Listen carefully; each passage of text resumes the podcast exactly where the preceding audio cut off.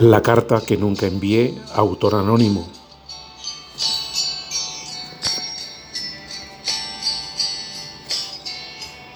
No sé dónde estás. Y esta carta la escribo no por ti, no por lo que eres, tal vez por el pasado, tal vez por las cálidas y sosegadas horas que tu locura o capricho me hayan regalado. Y si digo locura, no pienso en tu cabeza frágil, transmutable y voluptuosa. Solo pienso en los instantes en que de infernal pasión parecía tu corazón entregarse como deshojando uno a uno los pétalos de una rosa. O tal vez escribo para mí, escribo para mi corazón, escribo para mi alma, o escribo para mis sentimientos que alguna compensación ha de tener por haberlos entregado a cambio de vanidad y sufrimientos. ¿Qué quieres que te diga? ¿Que te quise como mujer, como un fantasma o como mi amante? Como mujer, Dios te premió con todos los encantos terrenales. Como fantasma, vagas por la vida y tu vida vaga como un fantasma.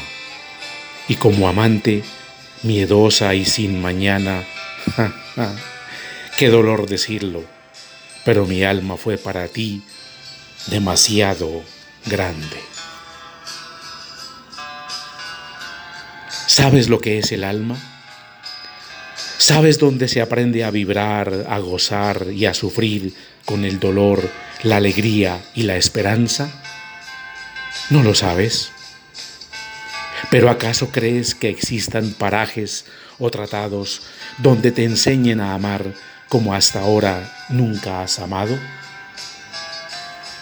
¿Crees que conociendo a Sócrates, Platón o Aristóteles, tu alma se te ensanche y puedas amar como la mía te lo ha mostrado?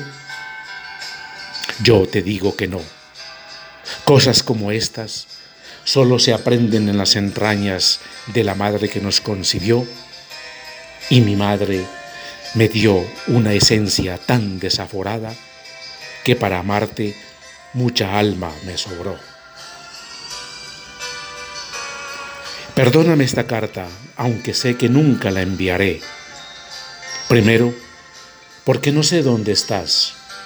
Y segundo, porque después de amarte tanto, el alma que te escribe no te quiere ofender.